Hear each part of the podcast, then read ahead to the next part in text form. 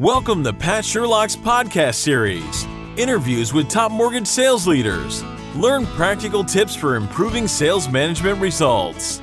Let's get started. Hi, everyone. This is Pat Sherlock, and welcome to the podcast. Today's topic is Who are the future borrowers? The Mortgage Ready Report. This is such an important report for mortgage bankers, and I have the perfect expert to share the insights regarding this report, and that's Cindy Waldron. Cindy is Vice President of Research and Analytics at Freddie Mac and Single Family.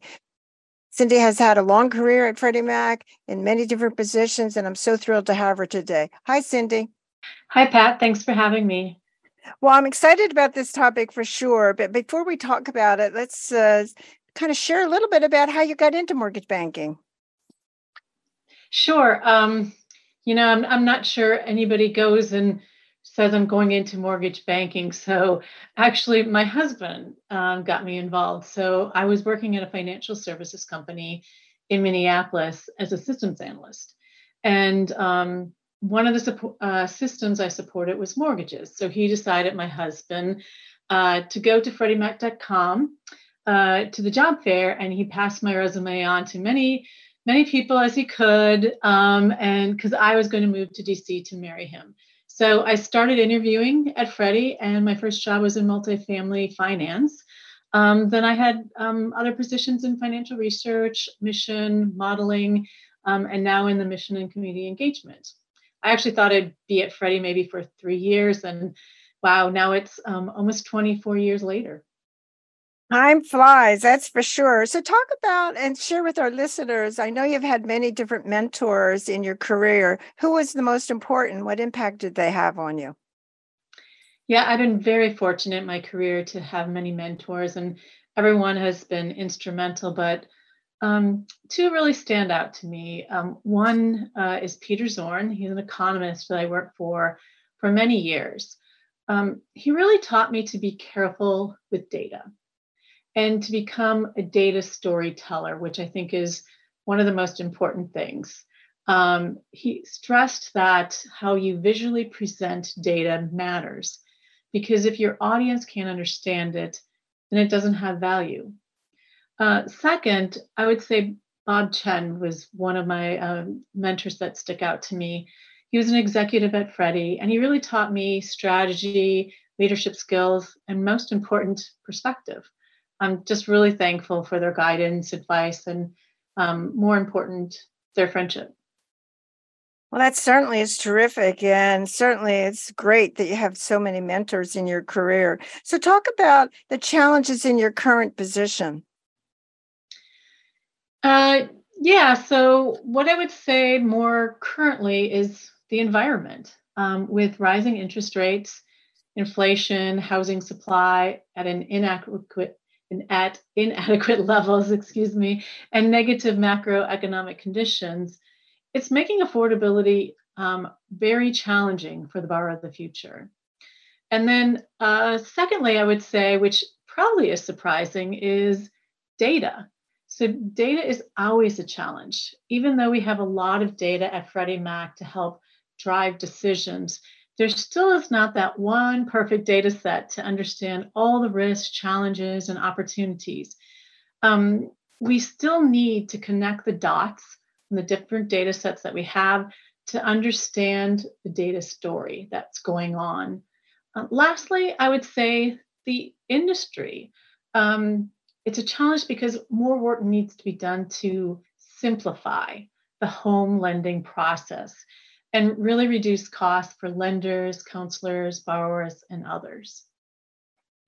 Well, that certainly is our challenge for sure. So, talk about and share with our listeners about the trends that you see in mortgage banking that uh, you think maybe mortgage bankers need to be really more focused on. Well, I think they're aware of this, but what I would say is something to really focus this year on is inflation, inflation, inflation. Um, it's really what's driving. Um, it will determine where the macro economy goes in 2023. Um, we're already seeing decrease in originations due to the economy and affordability. In fact, MBA's forecast is just a little under two um, billion overall in 2023. Um, we're also seeing layoffs, um, outsourcing. These are signs of uh, the recession.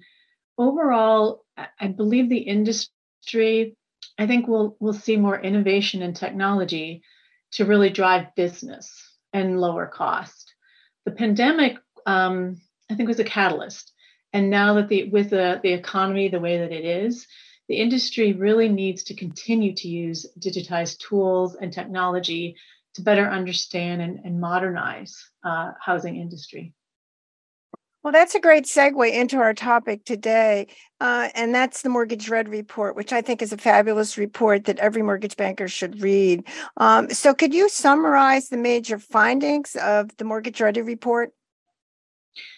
Sure. Um, first, let, let me better understand sort of what we were doing. Um, we are trying to better understand who the borrower of the future is. And I want to give a credit to Jaya Dey on my team. She she's the economist that leads the research that we've done. So we really focused on uh, we got all credit visibles in the United States to better understand sort of who are the future borrowers. And we put them into three different categories that are an academic in nature. And we put them into a mortgage ready, near ready, and not currently mortgage ready. And the mortgage ready, um, we said that they would have a credit score of like 661 or greater, debt to income less than 25, uh, no foreclosures or bankruptcies in 24 months, and no severe delinquencies in 12 months our data did not allow us to identify individuals that had a home without a mortgage. And so we said uh, that the individuals needed to be 45 years or um, younger. Um, going forward now, this isn't a data constraint for us, so we won't have to do that age. The near mortgage ready, um, we put into a credit score of 600 to 660. Um, and then if you didn't fit into those, you went into the not currently mortgage ready.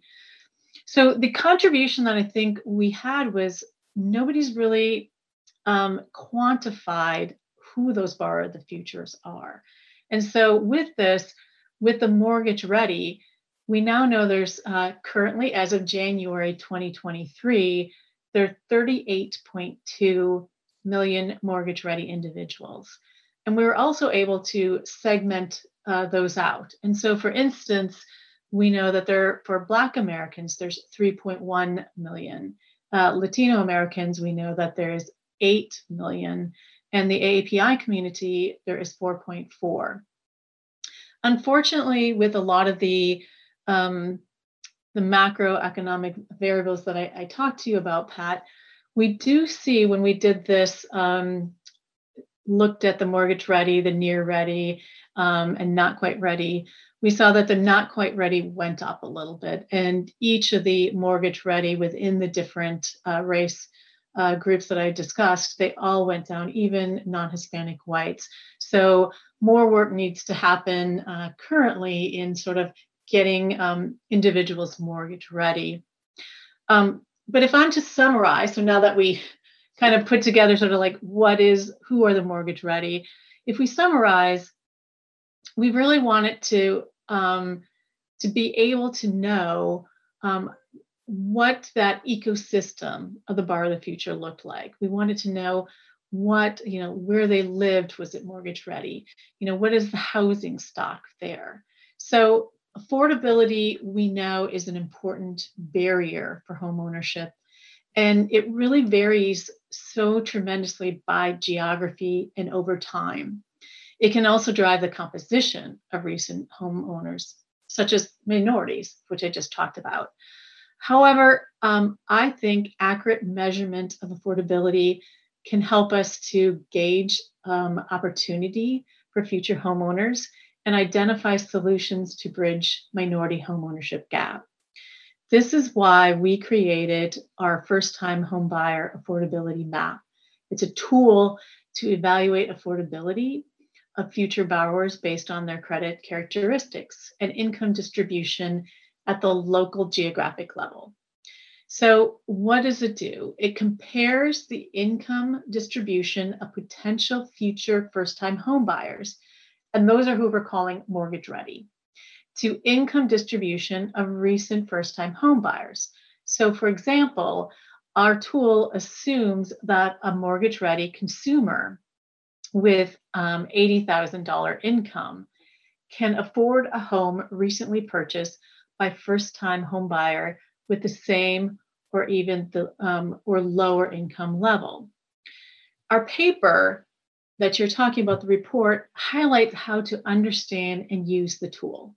The report and tools contribution does not just look at the overall affordability, but drills down by various metro areas, has the ability to flesh out relative affordability by income, race across metro areas, as well as income. So, for example, if you look at all income uh, borrowers or borrowers of the future, the Midwest and southern cities are overall more affordable than the coastal ones. However, if you go more narrow to the low to moderate income, in many southern cities now no longer look as um, as good as their counterparties in the coastal cities or even some of the Midwest. So, looking more narrow and drilling down allows you to better understand affordability challenges and opportunities um, for those geographies or for the different races um, and ethnicities. We are also able to look at affordable trends over time, looking at the geographic areas um, that narrow too. And we have additional local level information for each metro, such as the mortgage ready counts, time to save for a down payment, and the housing stock where they live. And lastly, we are able to segment the affordability map by year income group, and race. We wanted to give the industry a tool that they could use um, to identify opportunities to create sustainable housing for the bar of the future and close the homeownership gap. Well, it certainly is a fabulous tool. I, I, have actually used it myself, and it's actually wonderful for sure. Talk about the fact that the report was done in July of 2021, and obviously interest rates have moved up. Um, what are your thoughts on what you found and uh, when you completed it versus today? Yeah, that's a great question, Pat. So while um, we're updating the data to capture the latest affordability trends due to the interest rate hikes, um, the relative affordability that the map has um, won't really change that much. This is because interest rates increased across all geographies. Um, but now, if you look at absolute affordability, we do see some affordability challenges. And uh, that's when you look in, and drill down into the map, you'll see more of the absolute affordability. So, for example, we looked at affordability across income levels for the bar of the future. We looked at the amounts that they could afford. Uh, we did like a 3% down payment, a 30 year mortgage based on PMMS. And then we compared it with our home value estimator data to see what the median house cost. Um, so overall, the results show that in July of 2021, is when, if we look at income for the 50% AMI individual um, or less, the borrower, um, the borrower of the future can't afford the median house. Um, and this is overall. So when you drill down to the various geographies, you will see some affordability or even more challenging affordability. Now, if you look at the LMI, which we say 80% AMI or less, that hits um, about March of 2022, where um, it's no longer like their incomes can't afford the budget. If you look at all incomes, it was around summer of 2022 where the budget goes um, higher and then sort of lower. It kind of um, pivots a little bit. Um, and again, You'll find geographies where this is true or untrue for uh, like it's more affordable, right? So if you look at the middle income, that's where we see sort of the opportunity. Uh, we're calling middle income um, borrowers of the future around the 80 to 140 AMI. They still can afford a median house overall. And so this is where we're seeing a lot a lot of the opportunities that we that were for the for the borrower of the future. So, what are your comments, Cindy, on the updating of this uh, analysis? And is this an ongoing process for you? Yeah, so we got such great feedback uh, from uh, others when we are showing the tool that um, there was a demand for us to keep updating this. And so we've looked at the different the, the methodology and a way that we can have this because it was a lot of work for the first time. And so we're trying to have it more automated so that we can do this. Um, we're targeting a launch date of Q2, so hopefully around May, June timeframe. And we'll post it on freddiemac.com. We're hoping to have this um, an ongoing, and so twice a year to be able to update it. And so you can find this, the, the tool that we currently have. Um, it's called Freddie Mac First Time Homebuyer Affordability Map a novel approach to measure affordability for future borrowers. That's where the report is, and then the tool you can drill down.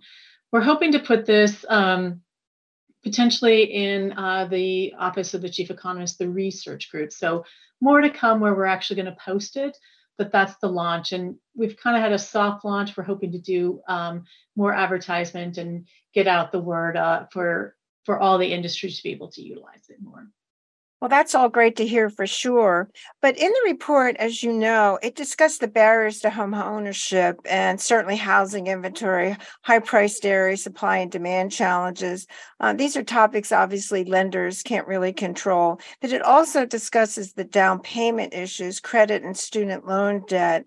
Um, can you talk about what have been the efforts to address these issues and what do you think has been the most impactful in improving home ownership?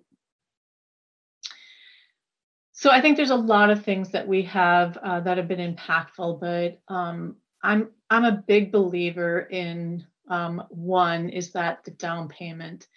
Um, I really think that the ability to understand the challenges um, that are very deliberate within this um, is very impactful. So let's go with that example. And there's a lot of other things that we've been doing, but in my opinion, it's one of the, the major challenges um, so what we did uh, in our analysis is we we wanted to look at how much money is needed for a mortgage ready borrower at closing. So how we did uh, this analysis is we first looked because we we saw the opportunity for middle income, right? So we took the middle income and we said, well, how much um, at three percent down payment how much do they need for that? Um, and this is looking at where they live, not overall. And then we said, um, how much would the estimated closing cost be, the median, where they live? And then we said, well, you know, all the lenders want some skin in the game. So we said, well, let's do six months savings. And when we did this uh, last year, it was like a 7.5 net savings because that's where the Bureau of Economic Analysis said was on the average. We now know that's a lot less. So the, the savings will be less than our calculation. But we did this for um, by the different races, and we found that um, for Black Americans, they still needed, even after six months savings, almost $12,000 for median income. Um, and it went up to the AAPI community for over 18,300. The difference really is, um, for instance, the API community tends to live in the East and West Coast, more high cost areas.